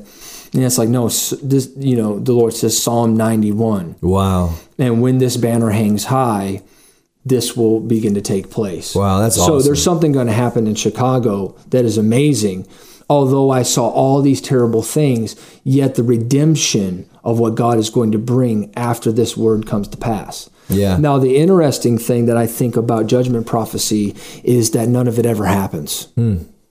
And when do people begin to wake up and begin to, and I'm saying this really Sure. harshly on Sure. this broadcast, when are you going to start to wake up and realize that if the stuff doesn't come to pass, then tell me who the false prophets are? Right, right, right. because as long as you have a, a, a, a I mean, even if you had a 95% accurate ratio, uh, rate of, of prophecies that were coming to pass, I would follow that more than I would listen to somebody that's been talking for 35 years about God judging America and not one thing they've said has even happened. Yeah, absolutely. In fact, at right now, in my opinion, America looks the brightest that it's ever been. wow. And something is going to break. Wow. Yeah. Yeah, absolutely. And it's and it's incredible the the tension that exists right now. Like on one hand, you see a lot of darkness like you were talking about. On the other hand, there's at least a good light fight. It's not like the light is silent because dude, like like there was a whole era where the church was silent. And it was just like the radical left was doing whatever they wanted. Right. I mean, whatever they wanted. So now there there is a radical left, absolutely. And there's this huge crazy attempt to make the, the radical right look just like a bunch of racist bigots. I mean, it's crazy Right. the narrative that's being controlled right, now by the But press. even But in, in but did you notice that um you say radical left, it's like, yeah, awesome. You say radical right, you just think of like the Klan.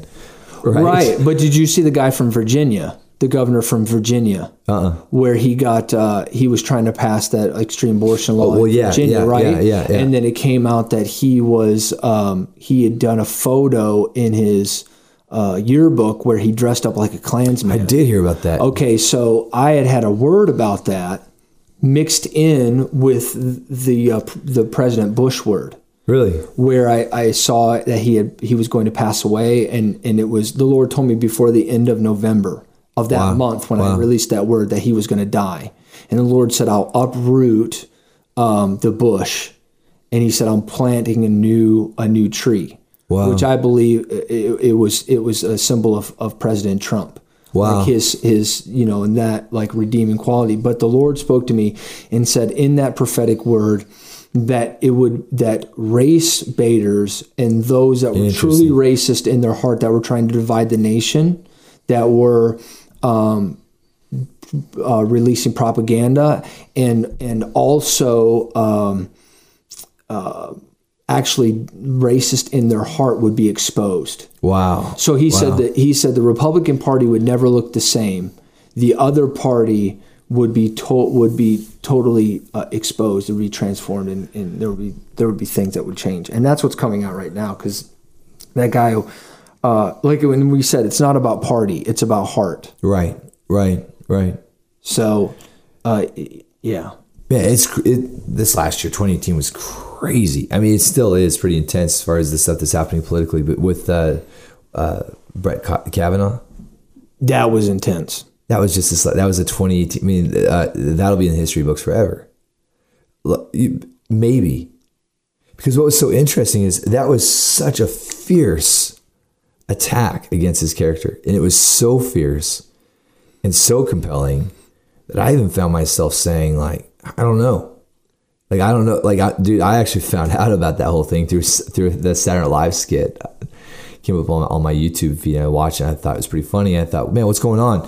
So I went and I watched the real the real interview, and I was like, this isn't funny at all. Like after I actually watched the real um, interrogation there, that, that you know where they're asking all those questions, that this isn't this isn't like the this isn't funny at all. Like what it, what is actually going on here, and it was so. Uh, and I remember Bobby got on, Bobby Conner, and was like, "We got to pray for truth. This is ridiculous." Like Bobby, like Right. you know. And but you were you were up in that too, weren't you? Like weren't you? Where where were you at with that whole thing? Well, I had prophesied that um, a year prior to that that Kavanaugh was going to be nominated.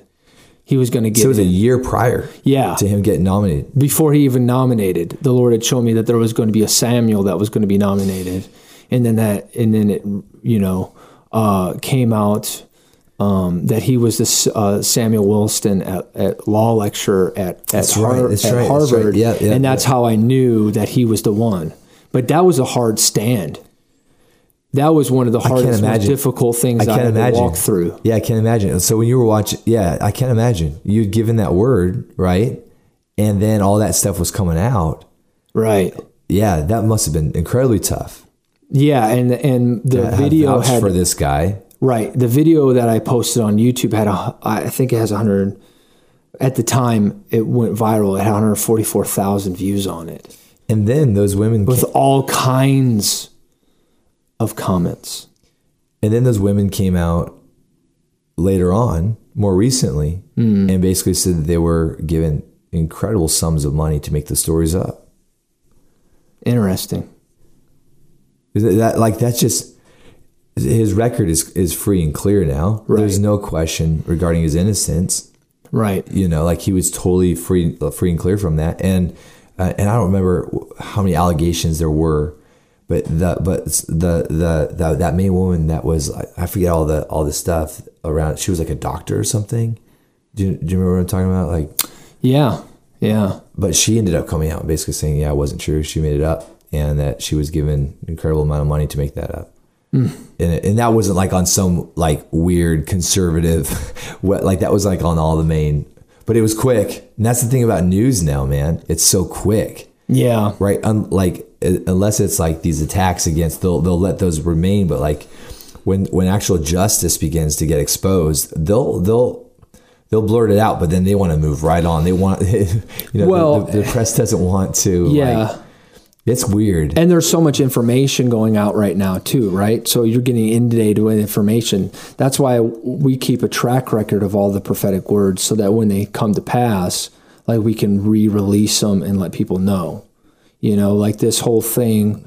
Um, I was talking to you today about the uh, word that I gave last year when we were in LA about the Malaysia election yeah, where yeah. that was a, a ruling party had been in, in had been in power for 60 years and we prophesied that corruption was going to be uprooted and that there was going to be a new seat in government well that happened just like we said i mean it was like a historical election 60 year rule overturned a brand new um, uh, prime minister who is the oldest, I believe, prime minister Wow. that is that there is, they've ever had. But also the corruption was uprooted in the country um, because the former president, who's going to prison now, w- was siphoning uh, off. They just found this out like this a couple weeks uh, that he had siphoned off, I think, three billion dollars from off the country wow. and wow. Sachs, Wow. uh, Saxton and uh, Gold were a part of that, and now Malaysia is suing that company. Did Really? you know that? No, yeah, no. for corruption. That's because crazy. they believe that they were in it, and and that to- that stock is actually tanking Hmm. right now. That's crazy. It's it's funny being in meetings with you, like you, like because I was at that meeting in L.A. and so you're just doing this revival meeting, and, and there's all this revival glory, all this stuff, and all of a sudden, I'm like, man, what's going on? And there's Charlie, Elijah, hear the word, like, like man, I love how you'll like you'll pivot from Just like, this- switches over. yeah, like from this revival meeting into this mode of getting a word from the Lord regarding a nation with all these specifics, and you know and you, you know you weren't up there reading re, you know there's nothing wrong with you know using an ipad or something and, and writing out your prophetic word Right. but um i haven't necessarily seen you function that way like you- right like you you're just in one mode and all of a sudden it shifts you've been like that here at sarah bible center delivered some crazy prophetic words. Yeah. But like one minute you're just like flowing with the Holy Ghost, and the next second, like it just goes right into this prophetic vein, man. It's it's pretty awesome. Yeah. It's pretty different. That you don't you don't see that all the time. I love that stuff, man. Yeah, yeah, it's great. I love the move of the Spirit, though. Yeah. It's by the Spirit wills. Come on. So Come on. we're kind of just flowing with the Holy Ghost. Yeah, yeah, yeah. And we're gonna have some fun this weekend. Yeah. We, we may be tonight. snowed in, but at least we're snowed in and not snowed out. That's it. Yeah, we're on the inside. I said, man, if 10 people show up, we're, we'll have a Holy Ghost. Amen. And, and, Meeting. and everybody that we need to actually do a meeting actually lives either on site or just off site. And so we literally have a worship leader, a sound guy, our media guy, our, Right. our administrator. Um, What's awesome is tonight You- the nations are going to join us. um, yeah, come on. That's right. A media, the way that it is now, we can just do it a, a, total broadcast that'll go throughout the whole entire world and people can watch it. We are connected. We are connected. People are listening to this podcast from all That's over. right. Media is so important, and we don't even know the half of it. Yeah. Yeah. And on. where is it going? It could get, and that's another thing, um, you know, that I think the church has really missed it in. And I'm going to keep shouting and I'm going to keep screaming it from the rooftop. Um, God wants to give technology to the church, and He wants to, us to use technology to propagate the gospel, to on, influence come the on, earth. And the church has constantly, for generations, had this idea that technology is of the devil. Mm-hmm. And that somehow the mark of the beast is connected with technology.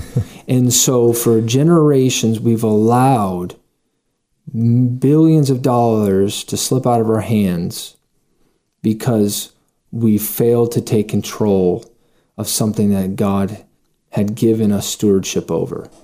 And remember, we had talked about that Bob Jones prophetic word back in the 80s. But the little TV, Well, little about the- television the, sets. little television sets. yeah. And we said, you know, how many people think that that was so amazing that he saw people worshiping from these, what we know to be iPhones.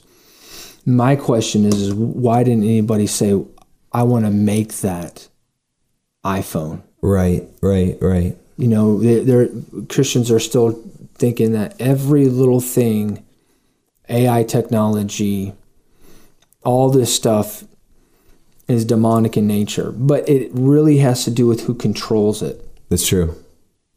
Whether it's going to be, you know, for the Lord or whether it, whether it'll be for darkness. Yeah, it's true. It's and true. um, yeah, so because I saw when a woman goes to lands on the moon, that that's when technology is going to go to places we've never ever seen it. Well, it seems like technology always gets gets absorbed by these by the corporations, right? Like by these huge. So you might have a like an innovator that gets an incredible idea, but then the patent gets purchased for an, an enormous amount of money, so that the creator loses, um, you know, loses ownership over what they've created. Like that is that's the norm, right? Like how many innovators do you know that actually own the, own their creative work?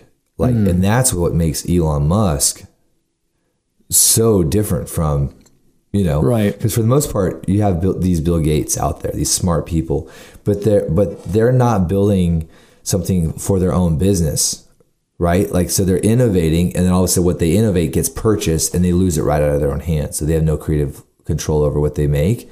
So I would imagine that's happening within the church. I would imagine there are there are Christians that are coming up with incredible ideas, but then they're selling those ideas and losing full creative control. Hmm. So now Samsung has a piece of kingdom technology that was meant for the kingdom, but somebody sold it. They sold Yeah. their inheritance, and don't you think that that's happening? Yeah, well, I think that every technology that comes in the earth is birthed by the church. Because when you study out revival history, you find out that there are giant leaps of technolo- technological advancement every time there's a move of the Holy Spirit. Right. Yeah, that's right. That's right. And um, the church hasn't discerned, you know, what they were what they were being handed. You know, it's like Leonardo da Vinci. He came up with so many incredible inventions. You know, and the church like labeled him as a heretic Right. Right. because he came up with a flying machine. You know, did you ever hear the story about that? How he created this flying machine for a play for the church, like they were angels. But he he came up with this whole idea of of flight Uh uh I've never heard that. from this play, and then he he was going to build the very first like airplane, but he but they but the church like No. you know so basically you're a- you're you're you're a heretic for thinking that and doing that, and then it wasn't until um, 1903 that the Wright brothers invented the very took the very first flight. Wow. And in 1968, the very first man lands on the moon Wow. No, I didn't know that. crazy. Less than a little um, over 60 years. A man very takes the first flight to a man landing on the moon. That's only that's that's less than a hundred years. How would you know the leap of technology? Did you know that Nikolai Tesla, that his dad was a pastor? He was a pastor's kid. No, I didn't know that. Yeah, so he grew up in, in a gospel centered home, right? Wow. Like just brilliant, right? Like what, what he did with uh, electricity and just a forerunner and everything else. But how, again, that narrative got hijacked.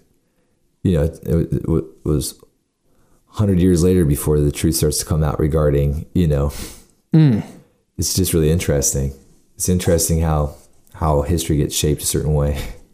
Wow, Yeah. that's incredible. Yeah, it really is. No, I, I absolutely agree that the, that the spirit the spirit of innovation, right? It's absolutely related to wisdom and revelation, right? Totally. And, and and what you were talking about, and I've heard that taught before that the moments of the greatest breakthroughs for humanity are always linked up, are coordinated with the the like uh, with these great awakenings that are released on the earth.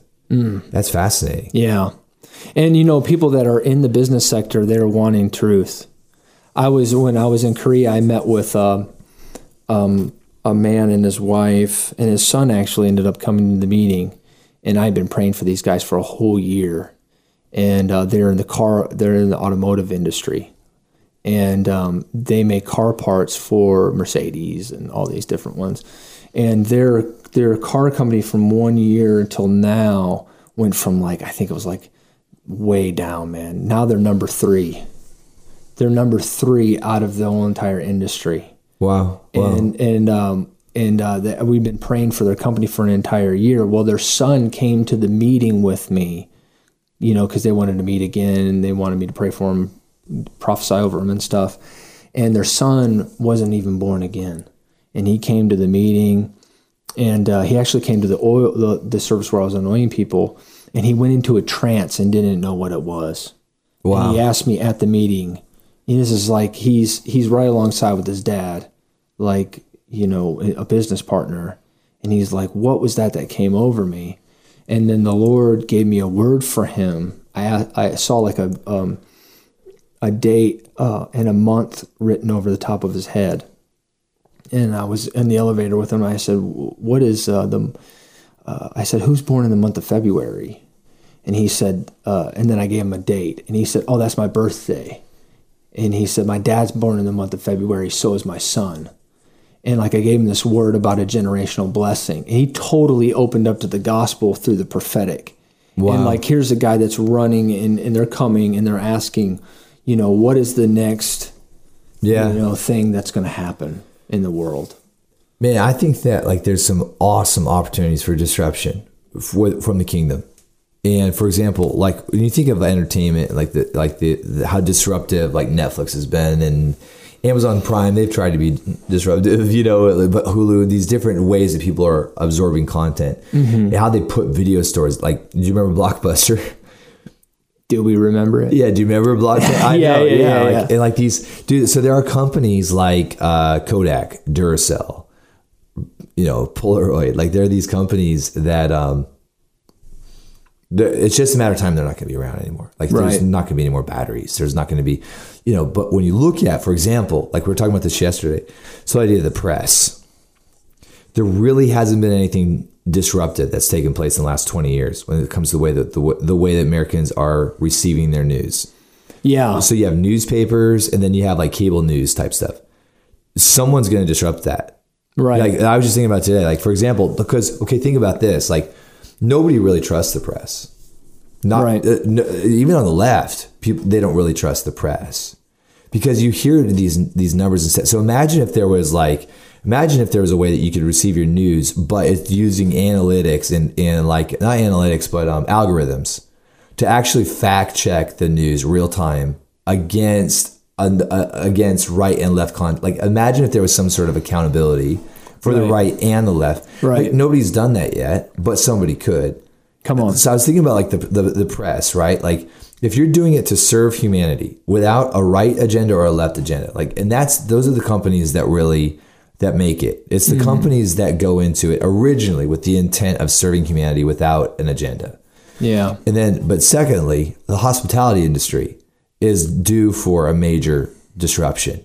In the kingdom of God, like if there's anything that we've been called to, it's the ministry of hospitality. Like like if like there should be a chain like like Trump is famous for his hospitality for his heart for hospitality right with the Trump Towers with it like you can travel Yeah. all over the world and stay at his hotels and all these different places but if anybody should be able to d- be a disruptive agent within hospitality, it should be the church. There's opportunities to serve people through hospitality from whether you're reaching the elites or the poorest of the poor. That there, that that's um, an area to to to massively. When you think about it, the only disruption in the hospitality industry has really been Airbnb, right, and VRBO. But that was very disruptive to the hotel industry. Yes. But come on, that we're talking about like an app. We're talking about like a website. You know, like, dude, there's, major opportunity for incredible finance. Yeah. You know, but also to bless the earth. And uh, man, maybe somebody's going to listen to this that you know Please do that they'll innovate, but they won't sell. They won't sell out. sell it out. Yeah. Well, I thought that yesterday when you were doing your the interview with with Patricia when you brought that up, that was like mind blowing to me because I I thought, wow, like of all the mountains that people are talking about, Right. no one's talking about taking the the news like back. and that's the true media mountain, Right. Because That- when we talk about media, it's a different mountain than entertainment. Right. But everyone's always talking about entertainment, not media. When they think about media, they immediately think of Hollywood. Right. But media is not Hollywood. Right. Right. Like Totally. And I had never thought about it prior to yesterday morning. It was like just during worship, I, I thought about that. I was like, oh yeah, and my my only my, my take was, well, that's interesting. I'm gonna ask Patricia about it.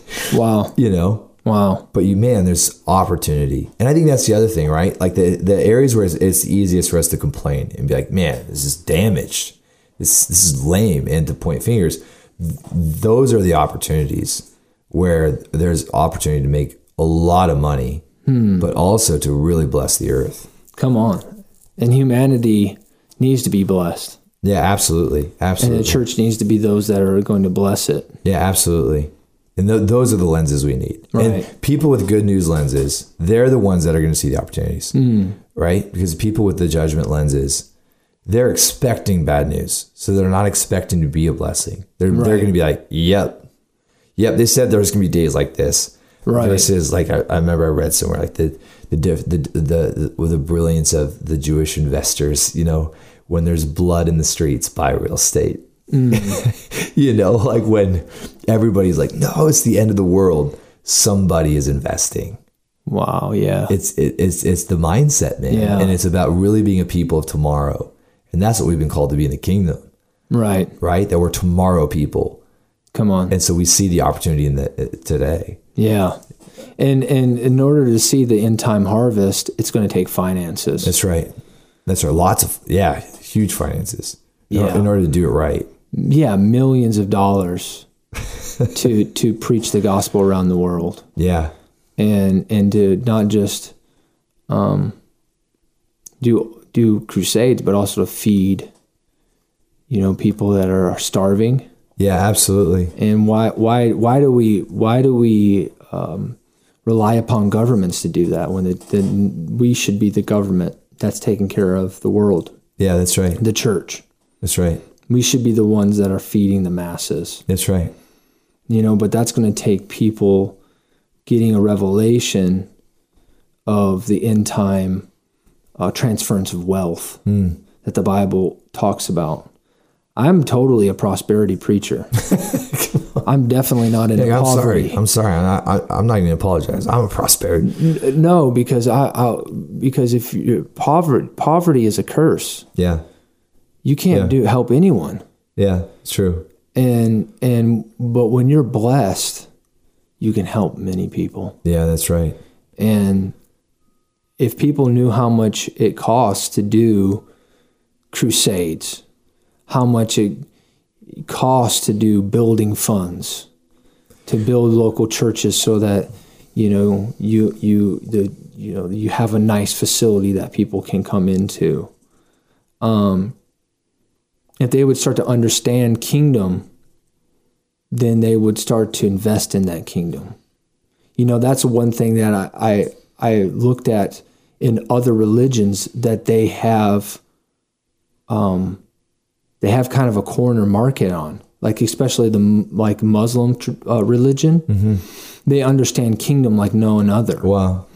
they look at everything as Islamic kingdom That's right. they That's right. come into a city they don't they the very first thing they do is they start to multiply Yeah. they they then they buy up the real estate Yeah. they start businesses they make those businesses muslim businesses Yeah.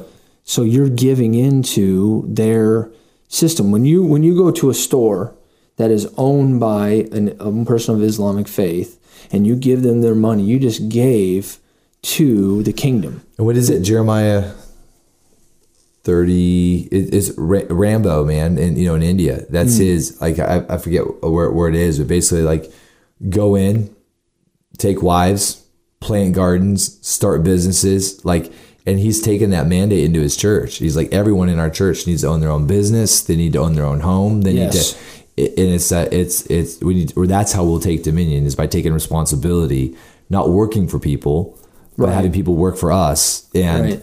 yeah, it's it's amazing. Yeah. Well, that's what happened in Dearborn, Dearborn, Michigan. You know, they do they do um, Muslim prayer calls over loudspeakers in, in Dearborn, Michigan now. no, I didn't know that. Yes, it, and it Wow. happened 15 years ago Wow. because one family, one one Muslim family, moved into that town, and now they run the entire government of the city, Crazy. and they just multiplied until they took over that. everything. They took over the banks. They own everything in the city now. We should go there and buy some real estate. That's what I'm saying. Go on. but Christians don't. Uh, we're changing it. That's right. That's right. Christians do think this way Yeah, that's because right. w you know if you have a kingdom business and you know you're giving you're giving co- comes uh, you know releasing finances for the preaching of the gospel there's no way that your business can't be blessed Yeah, it, it's a radical paradigm shift. I was thinking about it even just at, at, at the end of 2018 with that Epcot word, that experimental prototype, Community of Tomorrow thing I was telling you about, and um, and it was like the Lord said, I, I want you to build a city. Like I want you to take on a city mentality, not a church mentality. And sure, a city needs to have churches, but you need to think like a city. So you need to be thinking about business and commerce, community, right? Entertainment. Like you need to be thinking about education. Education's got to be a huge component. Like the kingdom has to take back education. And I don't mean public education. Yeah. Uh, we've got to take back. We got to start to innovate and start to provide affordable education for everybody. That Hmm. that uh, that's what I think is is a, education is a responsibility of the church, not the government. We do not want the government educating our children. right That is not the government's responsibility. Like the church created it, the educational system, right? Like Right. that's our deal. And but we've totally abandoned that that place. And then private education is ridiculously expensive. It's for the it's for the affluent. And it shouldn't be private education it should be for the poorest of the poor, right? Like and so um, we've got to start thinking this way. We've got to start thinking like we got to stop thinking like employees start thinking like employers. yeah You know what I'm saying? Yeah. Like this conversation that we're having, and I'm not talking about just leader. Like every, the, every, ev if you're a Christian, you need to be thinking about leadership.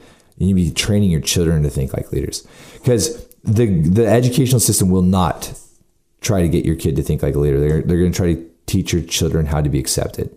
Right Like here, like you act this way, you perform this way, you'll get accepted into the thing, into the machine, into the system. right But the people that the the cultural influencers, they don't think that way. Like the people that are shaping the culture, they do not think like I want to fit in, come on right? and like so we cannot allow Babylon, mm. the Babylon system, Yeah. to tell our kids like here here's how to fit in in Babylon. That, Right. That cannot be. We we like we to a great degree we all we all we've all kind of bought into that kind of system. Like it's time to you know it's time to go into Babylon and flip it. Come on. Have you seen uh, the the Canaan land in Nigeria Uh-uh. with um, David Oyedepo? No, but you told me about it. It's the largest church in the world It's a It's city. over a million. That's where the that's where the Muslims try to come in and yeah, and he, he said he'd said that about you know if they it, kill them and and if you find them, don't even wake me up in the morning. yeah, they formed their own army. They defended their city. Yeah, and but crazy. but there's over thirty thousand people that live right on the campus. They say if a child is born in the sanctuary, that he would never have to leave until he was 23 years of age because they have their own university, which is the top university in the nation. Wow. And uh, Oyedepo has eight jets. That's how blessed he is. Wow. Wow. I mean, you know, eight Sure. different jets maybe for different things. Sure. And then um, uh, Enoch Adeboye, which is redemption. I can't think of the the whole the denomination, but he's in Nigeria too. Wow. Well, they just built a. They're building a stadium church in Houston. Did you know this? You told me about that. Yeah. And they're paying cash for it. How many people will, will sit? Oh, like seventy thousand, Seventy thousand. something insane. Dude, that's the Seahawks stadium. yeah, yeah, yeah. Wow. And That's crazy. Yeah, some of uh, the probably guys that are listening to wonder- podcast wouldn't even know who the men that we're talking about are. No, no, no. I wonder when that's going to be completed. I don't know. We got to go to that. dude. There, yeah, it's it's it's intense. But um, there's guys like this all over the world. Like I was telling you about Cash Luna in uh, Yeah. in uh, Guatemala. Yeah, yeah. Has churches well over fifty thousand people, and just transformational like glory on that guy. Where you know even the soil from the farmers, they're planting their crops and they're they're like four times the size that they're supposed to be and and scientists are going down there asking why is this happening and they're like well it's just the glory of god on the on the Wow. I love it. I love you it. You know you look at cho and what he did in in korea um i mean yeah and uh paul at uh, Ananomi, i believe is his name he's in nigeria too he just built the dome church which is the largest structure that uh, any of any congregation. It fits. Um, I don't want to. I don't want to underestimate. Um, so I'm going to say it fits at least eighty thousand people, Wow. Wow. and that's a church service. wow. Can you, yeah. Can you imagine? And he's with Oyedepo, That's awesome. Yeah, that's awesome. so I can't. I mean, we can do this in America. yeah, come on. That's right. I want to go to some of these places, get some ideas. Yeah. Come on. That's awesome, man. Has been good. Yeah, it's been fun. We touched so many different things. Yeah, we did. It's always fun. Yeah. But it gets us thinking. All I think that these kind of conversations just get you thinking different kinds of ways. Like I, I start to think differently after Yeah, these kinds of conversations, and and you also see just the um, man that we have like an obligation to figure some of this stuff out. Like not just to talk about it, but to inspire other people to you know. But there's an obligation. There's somebody out there that's going to do it, Yeah, but you just got to be begin willing. thinking differently and not to partner with some of the just the ridiculous conversations that are taking place like some of these things we can't just be triggered by it, we actually have to ignore it because there's just not enough time Right. There's And I'm and I'm glad that we have stuff on recording now yeah because it's not going anywhere. that's right So in That's right. 25 years, if someone listens to this, they'll say, "Wow, we're still here." wow right You know what I'm Right, saying? Like right. if Jesus comes back tomorrow, great. yeah california's not an island Yeah. Right. But I'm gonna I'm gonna keep preaching the gospel. floating out there by maui Oh, goodness.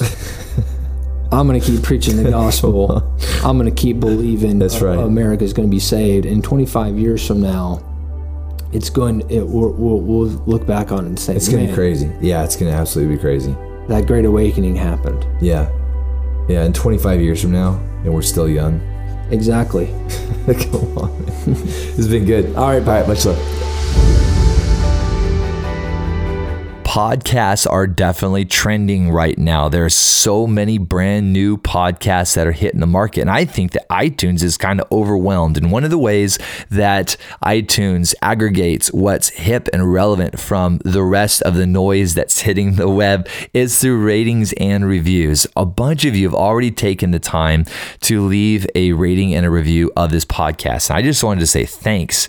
You guys are incredible and you're so supportive, and I love you. And if you haven't had a chance to take that minute or two to leave a review, if you do that, that'd be incredible. And I've created a shortcut to get you there. It's thedarrenshow.com. That's the Darren Show Com. You can give it one star, and that means that you think it's kind of lame. Or you can give it five stars, and that means that you think this thing be dope, be tight, be off the chain. So if you would take the minute or two to leave a review, that would be mighty fine of you. Again, it's thedarrenshow.com. Thanks, guys.